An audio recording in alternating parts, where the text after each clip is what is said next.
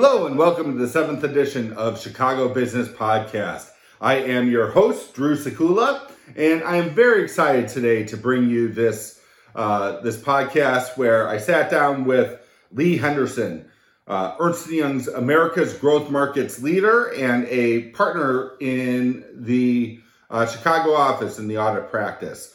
So Lee and I go way back. Uh, we started in uh, San Jose. Uh, he was a couple of years ahead of me. So I've known him since 1997, and we really had a great discussion, kind of revisiting uh, some uh, some old times as well as uh, as really talking about what he's up to and and what uh, what his experience has been like here in Chicago since he moved here since 2010. So uh, very excited to bring this to you. Let's go ahead and get on with the show.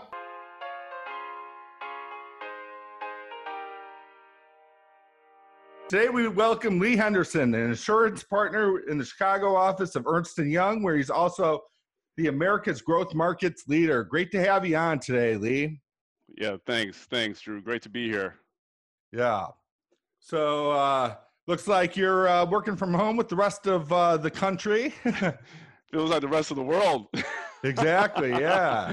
Exactly. Yep, yep. It's uh, interesting times we find ourselves in. Yeah. Yeah. I was- crazy times, man.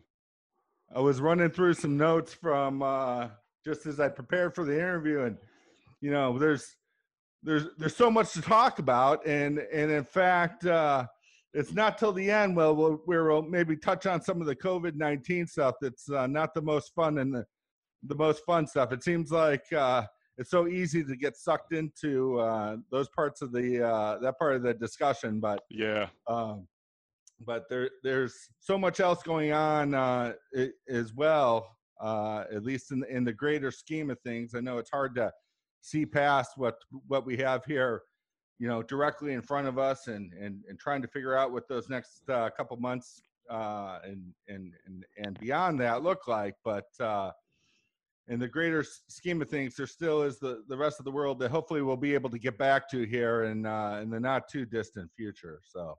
I hope. I hope. Yeah. So the uh you know Lee Lee and I for the uh for the audience out there we uh we have some history together. So Yeah. uh dating back some I guess yeah I was doing the math I guess 23 years ago we met man. uh, back there in San Jose. That's right. That's right, man. Yeah. Yeah. And you know, I'd I'd forgotten, Drew, that you were from Chicago, right? So I ended up here. You know, I think we moved. I think we moved back to Chicago, or moved to Chicago the same year. I think you moved back here in 2010. That's and right. I, and I moved here from uh, for the first time in my case from London in 2010. So we ended up back here at the same time, man. That's funny, man. Small world. Yeah, it is. It is. It is. So uh yeah, we'll have to uh we'll we'll finally make some time maybe after this so we can get the families together and, sure. and, and enjoy. I know that uh it was funny. I was I was uh, looking at some of your Facebook stuff, and I see our daughters are even named practically the same name. I my Are- daughter's name is Ayla, and you just tacked you on the uh, on the front Are of you it there, serious? so lots in common there. That's funny. That's hilarious, man. yeah, yeah. How old are the kids? How old are your kids now? I'm sorry, I, I missed that. Can you say that one more time, Lee? I said, how old are the kids now? Oh, my kids are now uh, 11. My son uh, Chase is 11, and my daughter is nine. So Okay. Yeah, mine are 15 and 16. Ready to get them out of the house, man. nice. All right. So before we get into your origin story, uh, if you could please introduce the uh, beverage of the day that we're enjoying this uh, this early evening, the BOD, as I like to call so, it. so I've got a glass. I, I was thinking bourbon, but I ended up with a glass of cab um, uh, quilt, which is uh, one I'm trying for the. Well, I just tried for the first time a couple weeks ago. It's pretty good. So, so cheers, buddy. Nice. Cheers, my. Cheers. I decided to join you as well. Of course, tried to tried to match it up. What uh, what was your uh, selection today? Which uh, which Cabernet did you go with? Quilt. It's like like the blanket. Oh, yeah. Yeah, yeah. I never, I never heard of it until. Well, I didn't. I shouldn't say I've I'd heard of it, but I'd never had it until about two weeks ago. Okay. But uh, it's, it's really good, man. Nice. And, and most importantly, my wife loves it. there, hey, exactly. Without that, you, you you don't have much. So Yeah, that's right. that that's great. Yep. I uh it's funny. We have a few bottles of wine uh yeah around our house, but uh or maybe a few more than a few. We've we've been putting a pretty good dent in the cellar with uh uh lately. Uh Yeah. not not, not much of a cellar, but in the basement anyway. But yeah, uh, yeah. but we uh I had to make a quick uh trip to the store today and I uh, I was able to dig up a uh a, a bottle of uh, of Whitehall Lane there at uh, Oh, Costco, yeah. the, the the current vintage. So that was the the first case of wine I ever I ever bought some 20 years ago. And no, it was more than about 25 years ago. Um, was a case of Whitehall Lane. So I decided to uh, yeah bring up a blast from the past. And it's, Yeah, uh, yeah, that's cool, man. How was it? It's good. It's good. I got it right here. I mean, I. Oh, that's what you got there. Okay. Yeah. All right. Yeah. Yeah. Yeah. Figured why Good, not? good. Good. So, well, that's great. Uh, so, uh, so yeah, let's go ahead and jump into probably your uh, your origin story. Maybe if you could share some of your background and kind of, uh, uh, you know, we touched on your title. We'll talk more about your current role uh, in a little bit, but uh, if you could tell us kind of, um, yeah, what it was like, uh, where you came from, and what it was like Yeah. growing up. Yeah. Well, well, you want me to go way back? I mean, if I, if I, start if at I, the if- beginning. if- we got, if I give some you the, time. if I give you the quick story from way back, so born in you know born in London, right? Which you may you may or may not remember that, Drew. I- but born no, in I- London, um, left London when I was two, not by myself, of course. Um, went to Jamaica, Kingston, Jamaica, where I was then um, lived until I was 13, and then hopped on a plane that that summer. I think summer of eight. That would have made summer of what 84 or something like that. Hopped on a plane to California and um, and that's where it all started. I mean, that's where it all started in the U.S. So went to school, went to school here um, in in the U.S. Uh, and went to school in Oakland, California, Skyline High School. So representing the Titans, um, and then left there, went to Washington D.C. to go to Howard University. Lasted there about two years. Transferred back to um, California, where I went to Cal State Hayward, now Cal State East Bay. You remember it as Hayward.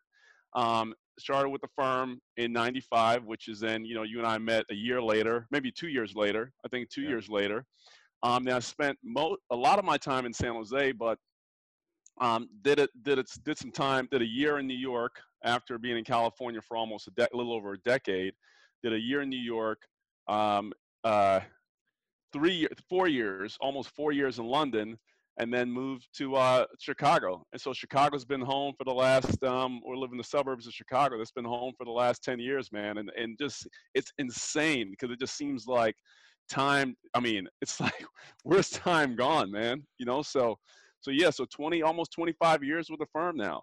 25 years, man. It doesn't feel like that long, which I guess is a good thing, but, um, but it's been a while. Yeah, well, you know, no gray hairs to show of it. So Yeah. uh, Yeah, you, you, yeah. you look good. You look Yeah, young. thanks, and, man. Uh, so uh, no, it's funny how uh, how time can, can can fly so fast, especially with the with the little ones or not not so little ones anymore, right? They just Yeah, sprout up, yeah. and yours are yours are practically out of the house. Yeah, I've got a junior now. Um, you know, junior, you know, looking at schools, looking at colleges, doing, you know, testing and um and then and, and a freshman. So so yeah, it's about it's it's, it's about to get real, I guess, right? with, that, with that whole situation. So um no, man, I don't I don't feel too old until I start doing the math and then I'm like, damn, I've got a kid that's going to go to college soon and a and been with the firm as long as I've been. So, you know, so it's been, you know, been married. My wife reminded me that uh, next year, she's like, well, what's big about next year? I'm like, um, I don't know. It's going to be 2021. She's like, what does that mean? I was like, oh, wait a minute. Married for 20 years next year. So, so yeah, so no, time flies, man, but it's, but it's good. It's good. You know, everything, everything is good with all that's going on. Drew, I got to say, man, I'm, I'm, I'm we're, we're fortunate and blessed, you know, for the most part. Yeah, yeah. I think that uh, anybody who is uh, at least uh, healthy and at home is uh, in pretty good shape relative to where we all could be. So that's right. That's right.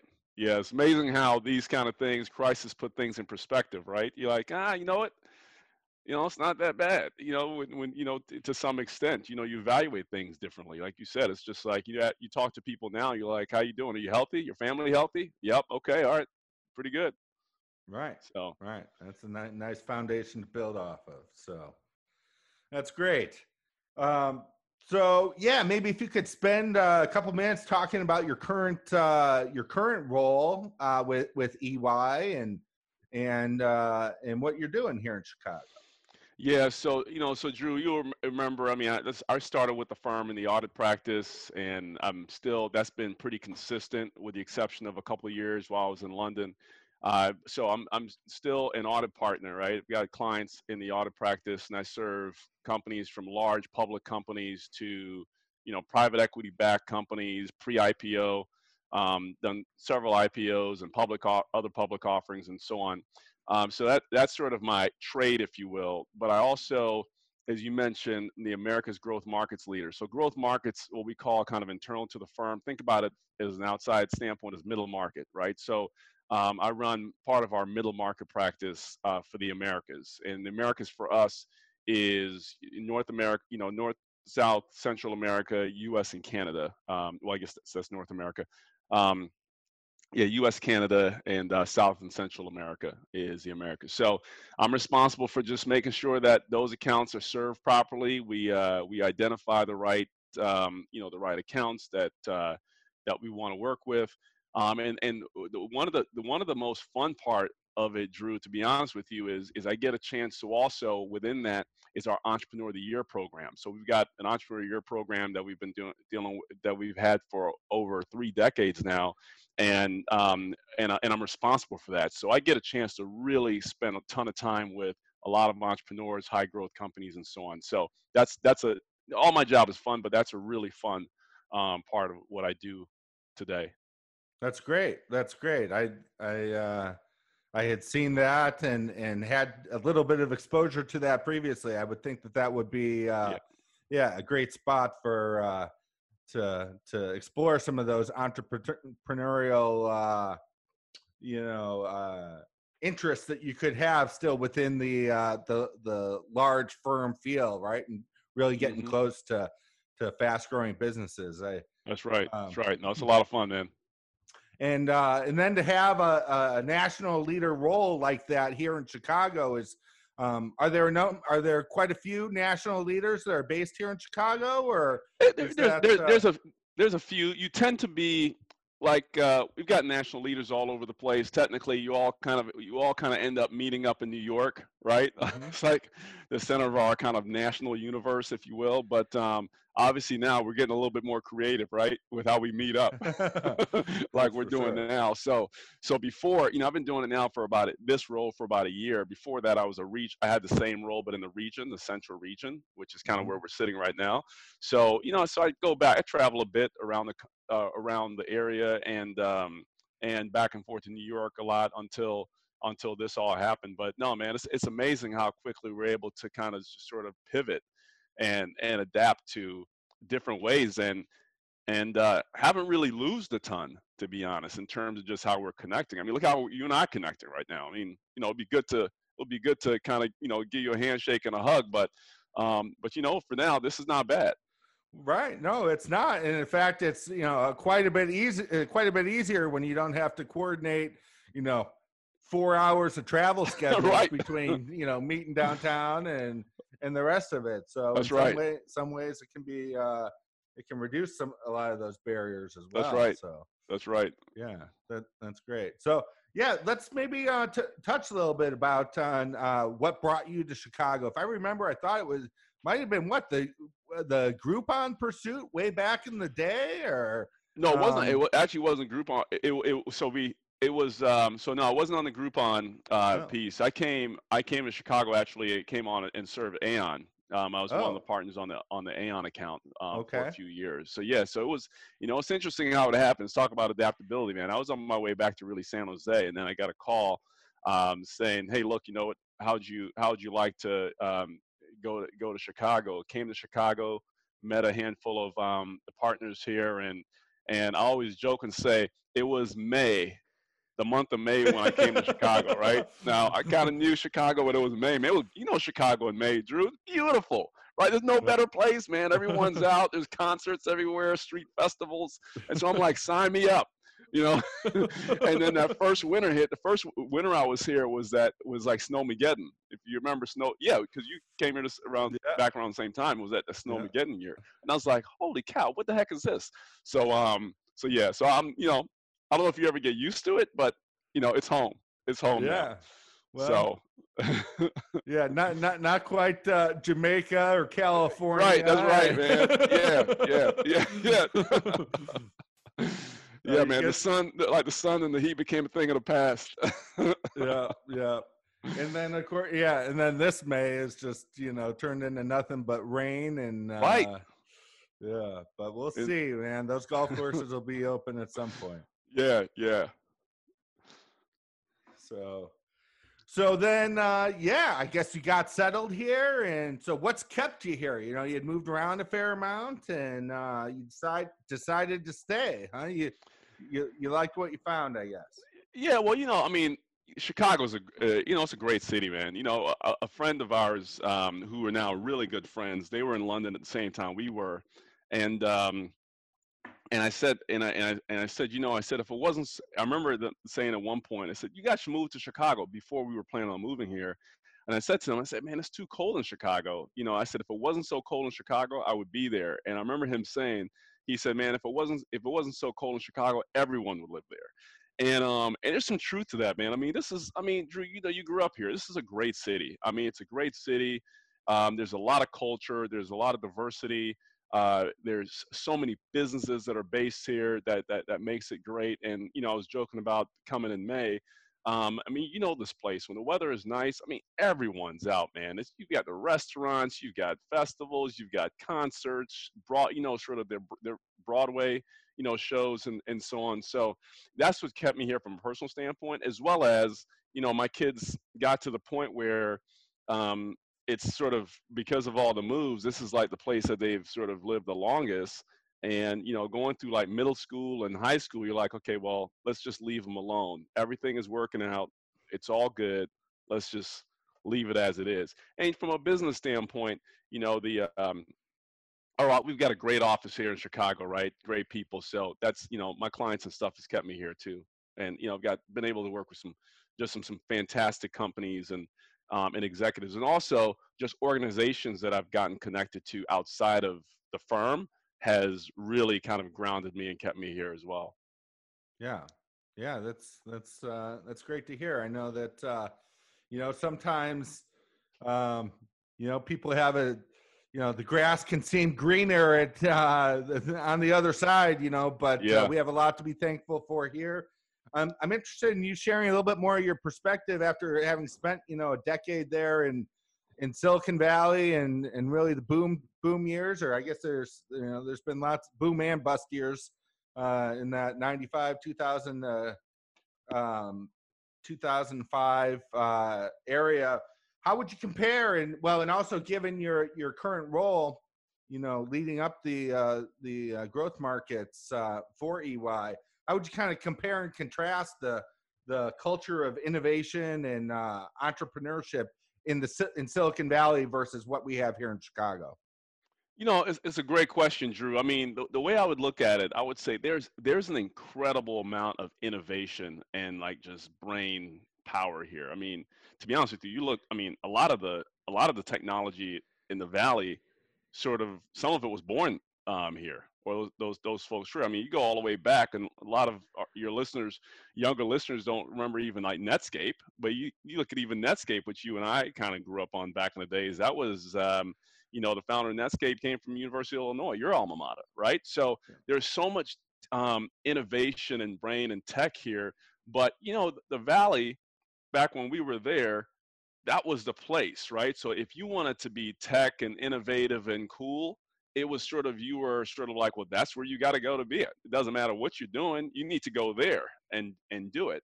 And as a result, there so much money was settled in the valley so it got to the point where well if you want to get investment which you need investment to grow you need to go there because there's so much money to go around i think if you look at um, is chicago and and the midwest in general what it's done it's it's starting to find innovative ways to to keep people here. And as a result you're starting to see a lot more entrepreneurs staying here. You're starting to see a lot more innovation. And that's a result of some of the um, the VC funds. One is there's a lot more VC funds that are now have been born in Chicago, but also I think a lot of the coast are starting to recognize that there's an incredible amount of talent um, in in the Midwest and in Chicago, and is starting to bring their money here a little bit more. So I think you know we're, we're still it's still not it's still not that, that same um, cash flowing around every company that has an idea like we saw in the Valley, Drew. But I would say certainly from when I got here in 2010 to now, and what you see in terms of innovation and technology companies staying in Chicago, I think it's it's it's it's been significantly improved. And we've had some great su- success stories, right? You look at people like Brad Keywell, right? Um, Brad Keywell, he stayed here, he made a lot of money here, he's made a lot of investment here.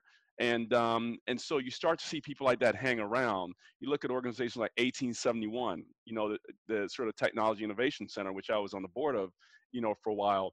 And those kind of companies are now telling people in Chicago, hey, look, if you graduate from a school around here, if you're from here, you want to come back home, there is a place here for you to have an ecosystem of entrepreneurs and innovation that you can actually grow your company and get investment here. So I think that confidence is has grown quite a bit um, even in the years that I've been here.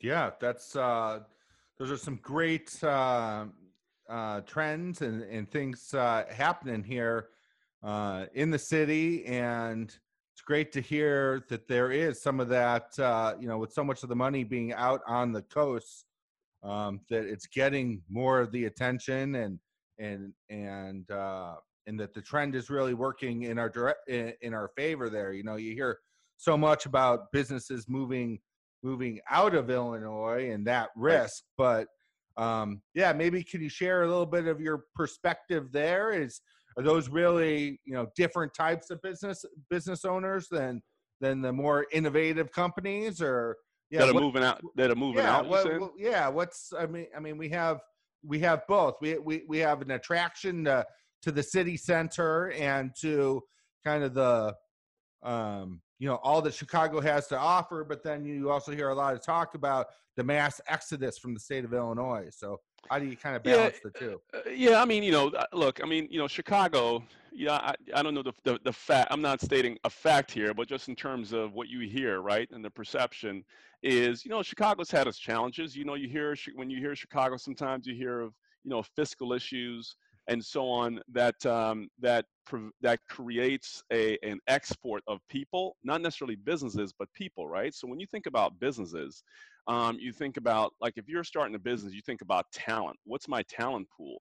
And if your talent pool is shrinking and they're moving away, then you say, okay, well, I need to go somewhere else for that innovative talent. So I think I think when you hear of export, companies are moving for that reason, or they're moving because again of capital, right? Or they're moving for an ecosystem. And again, look, it's going to be a while before Chicago can really compete compete with some of the ecosystem, like the tech ecosystem of the valley. So if you're in tech and you're in the Midwest, I mean, let's be honest, or in Chicago, let's be honest, you're still not in the massive ecosystem of like the uh, of the Bay Area. You're not, right? So you got to kind of think in terms of a more of a pioneer mode.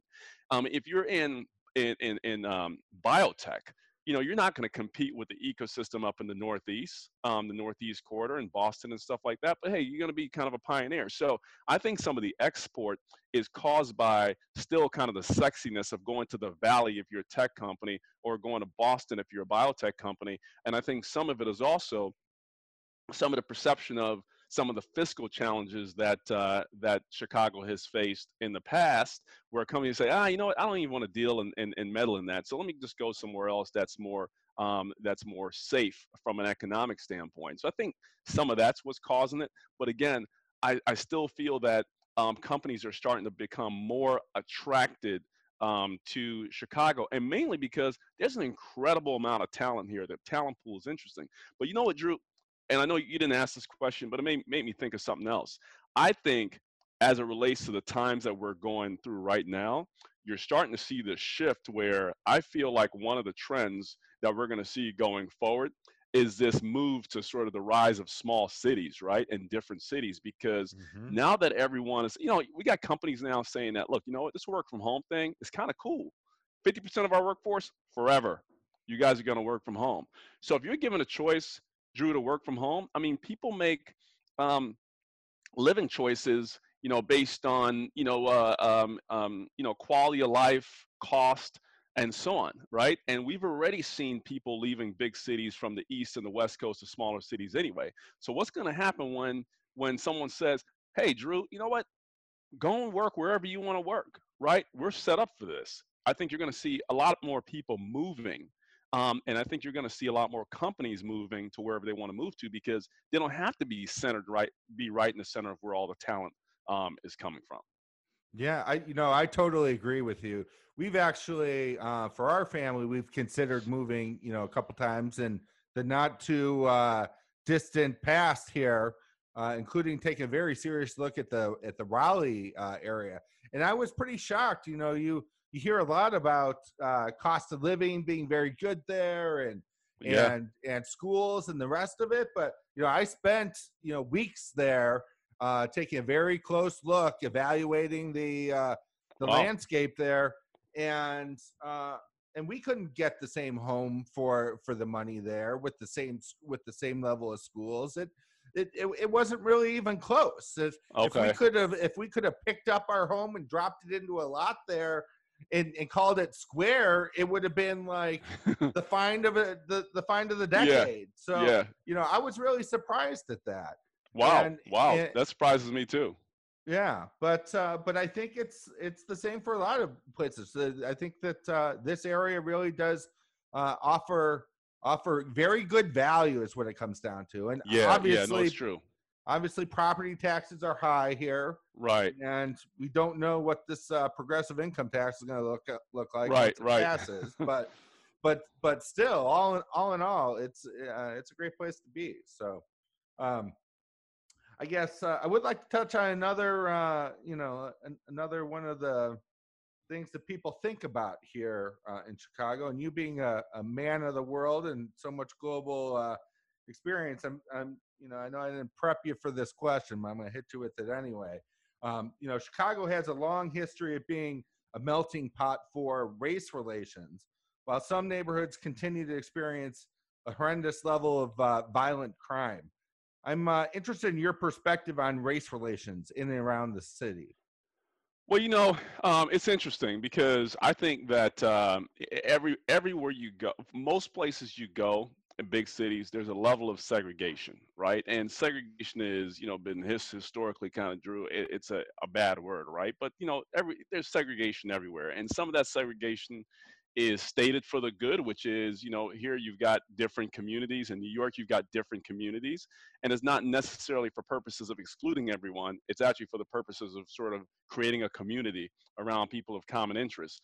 not saying I agree or disagree with that, but that's that's the case. You know, when I look at Chicago, I think there's a couple layers of of when you think about race relations. I think number one is um, I talk about the business aspect of it, right? So the business aspect of it, and I think outside beyond um, beyond what we think about um, um, uh, beyond Chicago, you've got a business issue right now. And I think um, uh, this pandemic is really causing us to see some of the inequality that exists, some of the inequality that exists in health, some of the inequalities that exist in jobs, some of the inequalities that exist in neighborhoods, right? So, and that's that's manifesting this way throughout this pandemic right now, all the way from minority businesses not getting an equal share or consideration for um, for funds from the pay, paycheck protection program just because they don't have typically traditional ways of getting funding all the way down to the, you're now looking at um, people talking about well if people are going to work from home there's a um, a lot of minorities who are you know frontline workers service workers essential workers which those jobs are not necessarily um, stay-at-home jobs. So there's does that create another level of inequality?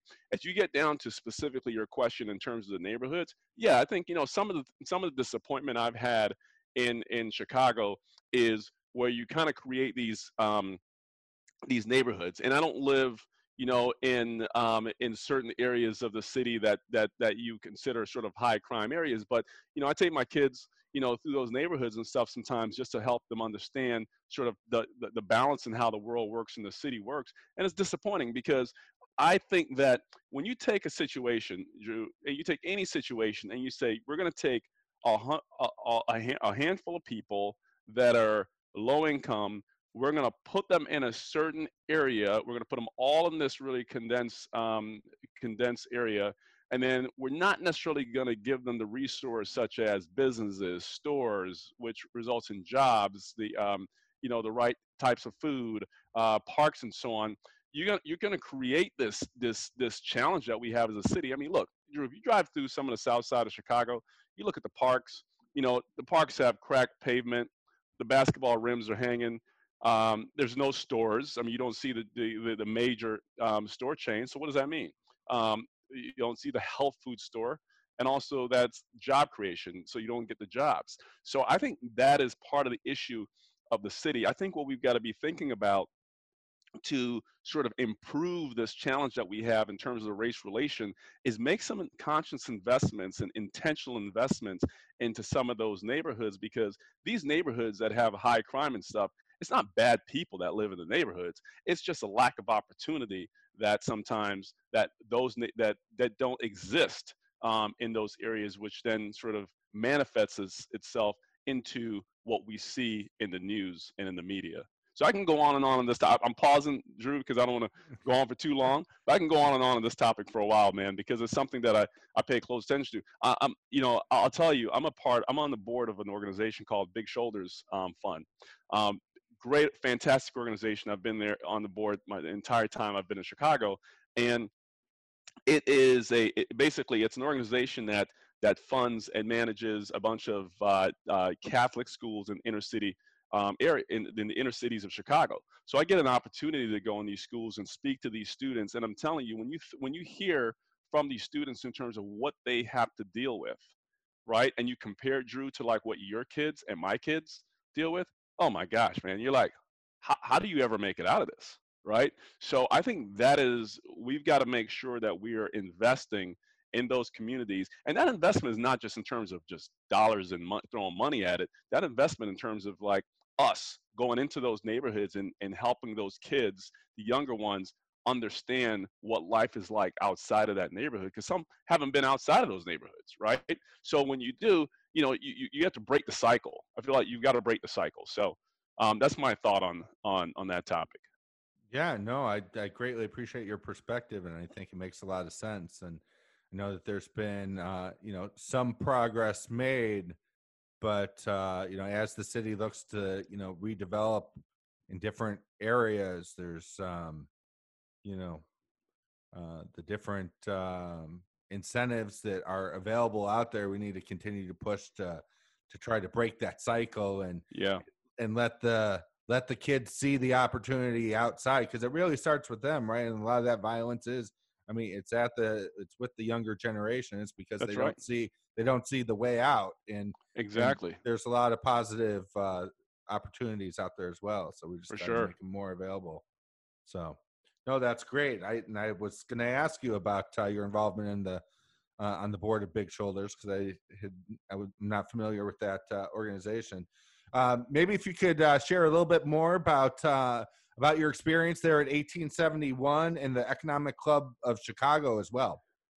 Yeah, well, um, it, it's interesting. It's kind of two very different but at the same time connecting organization you know um, when i was on the board of 1871 you know 1871 is a is is an outstanding outstanding place for innovation and entrepreneurship right? They basically are helping it's it's a it's a it's a place you go to as an entrepreneur um, for space for content for training um, to be a part of an ecosystem uh, share your ideas, work on your ideas, collaborate. And it's a fantastic board in terms of, uh, and it's won a number of awards globally as well for just a, a, a wonderful place of innovation. And, and really, I view 1871 as one of the missions um, organizations of making sure that we harness um, uh, the entrepreneurship spirit and innovation and and keep it in the city. I think it's a place where you keep where it's a mission of keeping that um, here uh, in the city and in the state of Illinois.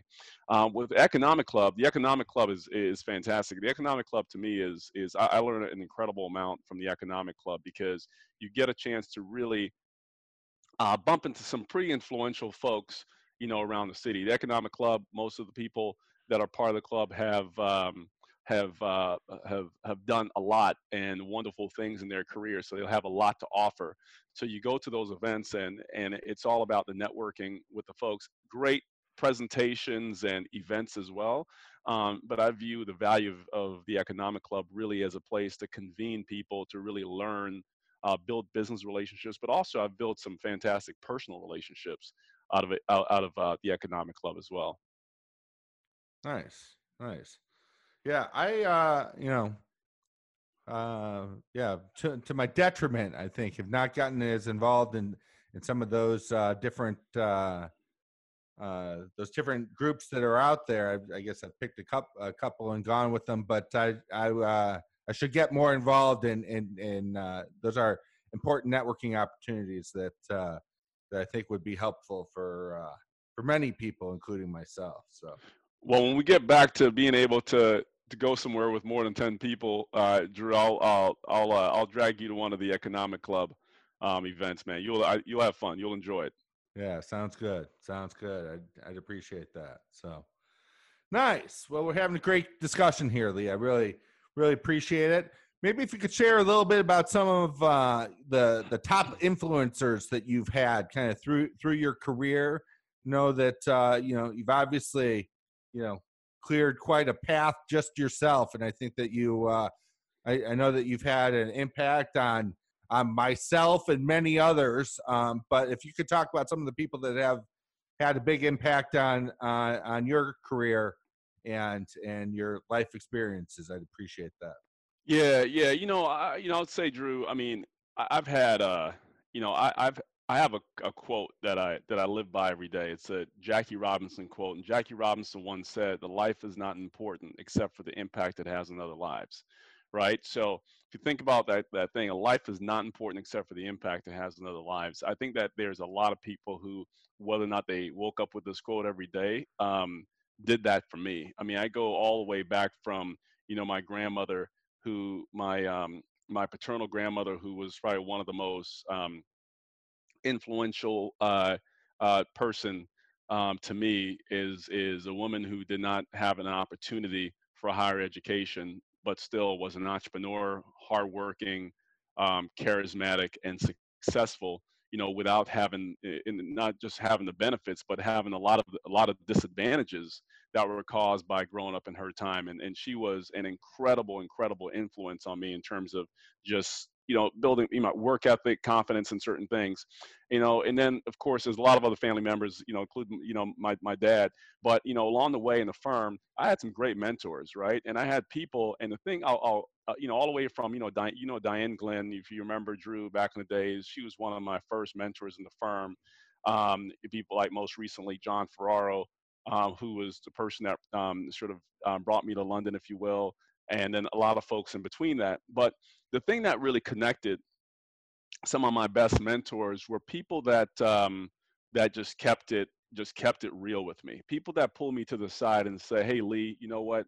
Um, we think you have some potential, but um, but but here's some things that you need to fix. Right? Here's some things that you're not doing that great.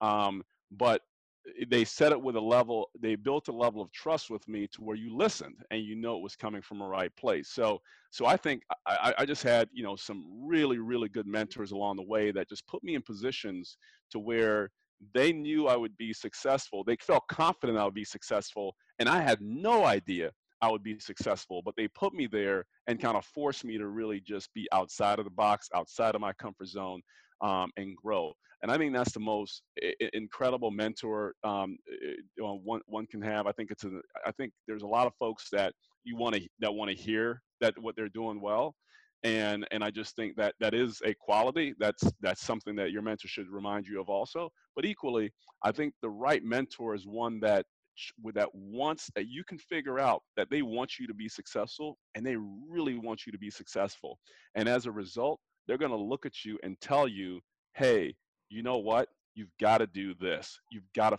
fix that right you got to stop doing this um, you got to do this instead um, and and go do it trust you pay attention to this so um, that that's how I would describe. I mean, I've got Diane Glenn, you know, Steve Almasi, Sam Johnson, you know, John Ferraro, Malcolm Coley. The list goes on. I've got a lot of people that's really touched um, touched me and um, in um, in a, in a very powerful way, um, Drew. It's been and, and I can't. I would not. I would absolutely not be where I am right now um, if it wasn't for those folks because you, you, you can't go this journey alone man you just you just can't you gotta you gotta be you gotta be able to be humble um, listen and surround yourself with the right people um, that are gonna that are gonna check you and put you in your place when you need to be. Yep. No, that's uh, that, that's great to hear, and and definitely a big benefit of uh, working for a firm like uh, Ernst and Young. That's something that I I know that uh, working in industry and and in uh, some different cultures, you know, you don't necessarily you don't really get that same level of constructive criticism all the time. Yeah um, because people are you know it's just it's just a different environment and a different culture so i i know that that can really be beneficial and i you know i i benefited from it my myself in the past and i know that's something that uh you know being more of an entrepreneur myself you know it's it's it takes extra work to to really oh, get oh, yeah. some of that constructive criticism because you know it's the the rela- relationships are different and you don't yeah uh, yeah for sure for sure. All right. So with that, uh, we'd be remiss not to not to talk a little bit more about the uh, the pandemic in, itself. So really interested in hearing kind of the the EY perspective in terms of you know on on how uh, you know how the how EY has responded, and I guess you know there's a lot of commonalities in terms of um, in, in terms of video conferencing and working remotely and those types of things. But yeah, what are some of the other things that uh, that EY has had to put in place? I mean, obviously the impact on clients. This is like a black swan event, right? There is That's a black swan event. So, mm-hmm. um, interested in your perspective on on that as well. Yeah, well, you know, it's, it's, I'll, I'll, share a couple of aspects of of how um, respond to uh, uh, the question the question you're asking is first of all from our perspective you know we've got a, a, a, a, fantastic you know ceo of our americas the americas practice kelly grier. And and kelly i mentioned kelly specifically not just because she's our uh, chair you know chair of the americas but also because she was once an, the office managing partner of the chicago office right? So she still is is kind of based here i guess. You know she still has a home here and, and I tell you that, you know, people say, you know, the most important thing when you manage through crisis is to establish trust.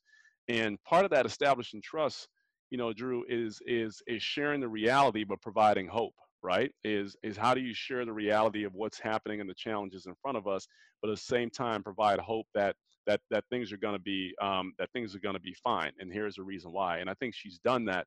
But more specifically, in terms of what we're doing, is one thing that Ch- Kelly has been very focused on um, you know, across the Americas is it's about our people. Like, look, everything, every decision, everything we talked about has been centered coming back to the health and wellness of our people, the care of our people. What are they doing? How do we protect them?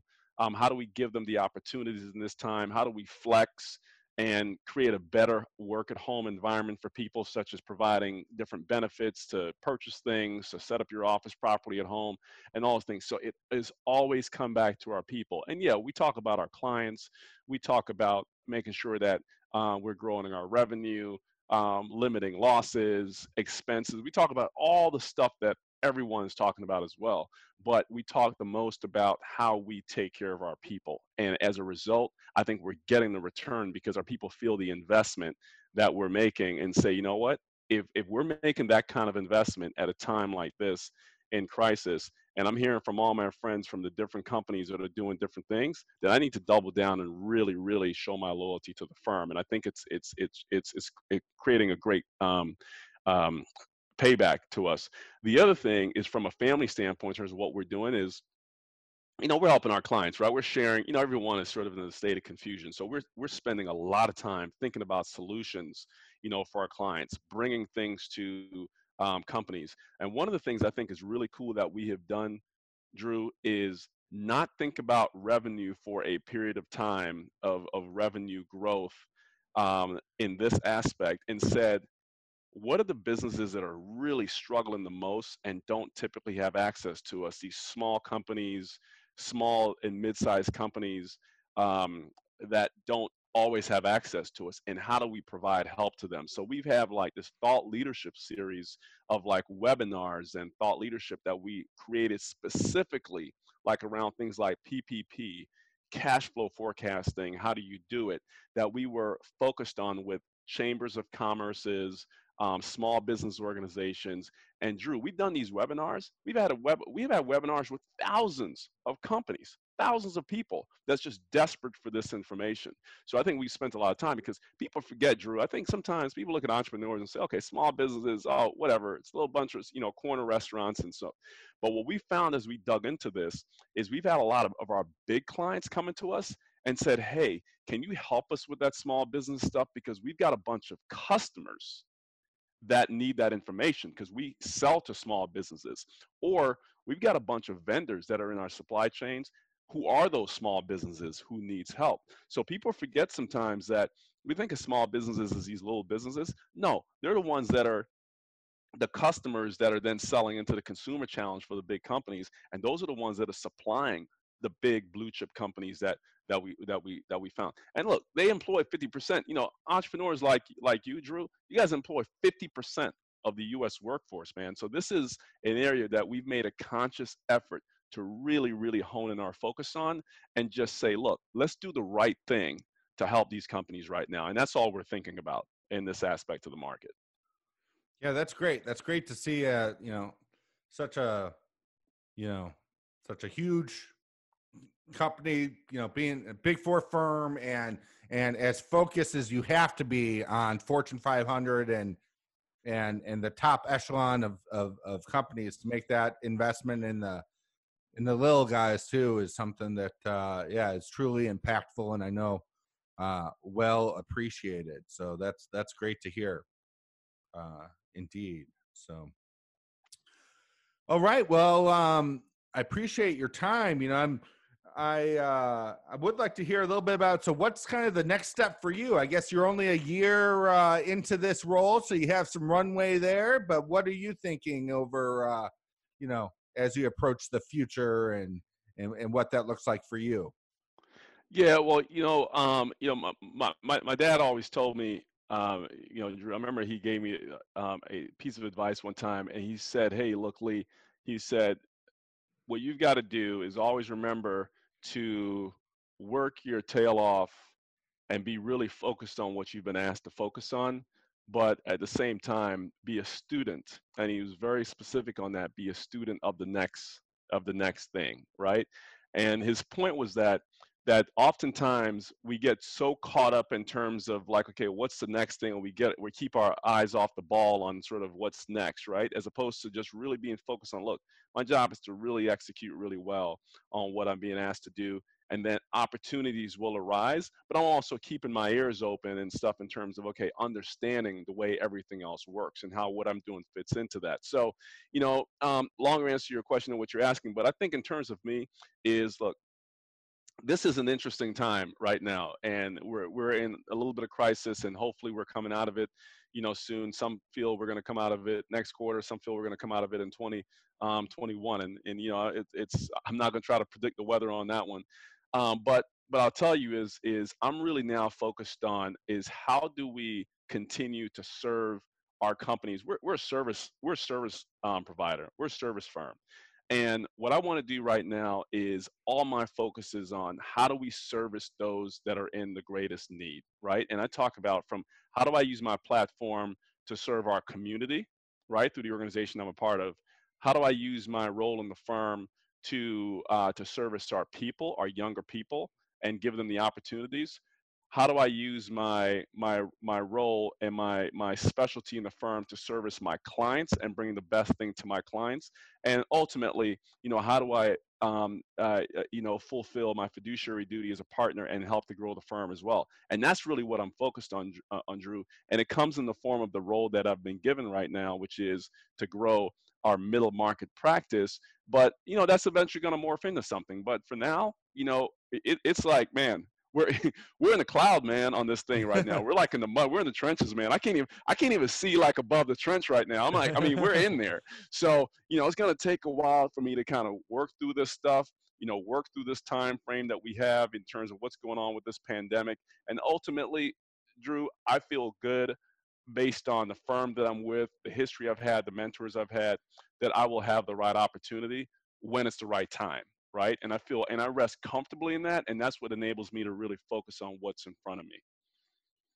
Yeah, that's great to hear. And yep, uh, you know, I I could tell back in uh, 1997 that you were, uh, you know, there was a a shining star there, and it's great to see, you know, all the progress you've made so far, and there's no doubt that your best years are ahead of you. So no, no, um, thanks, Drew. Thanks, Drew. But hey, Drew, but I got to give it up to you too, man. I tell you, like I have a different level of appreciation for the the entrepreneur, right? And I mean, and you know, you you you know, you were um, a corporate guy for a long time, and to step out and take the risk that you have in terms of being an entrepreneur and being a job creator, right? You're now a job creator, man, and you've got this platform to create jobs, um, impact you know people around you impact impact our economy directly with your hands um, is is incredible. And and you know meeting entrepreneurs and hearing the stories and hearing the grind of what they've got to go through and how you know you know my dad was an entrepreneur as well as i mentioned my grandmother also.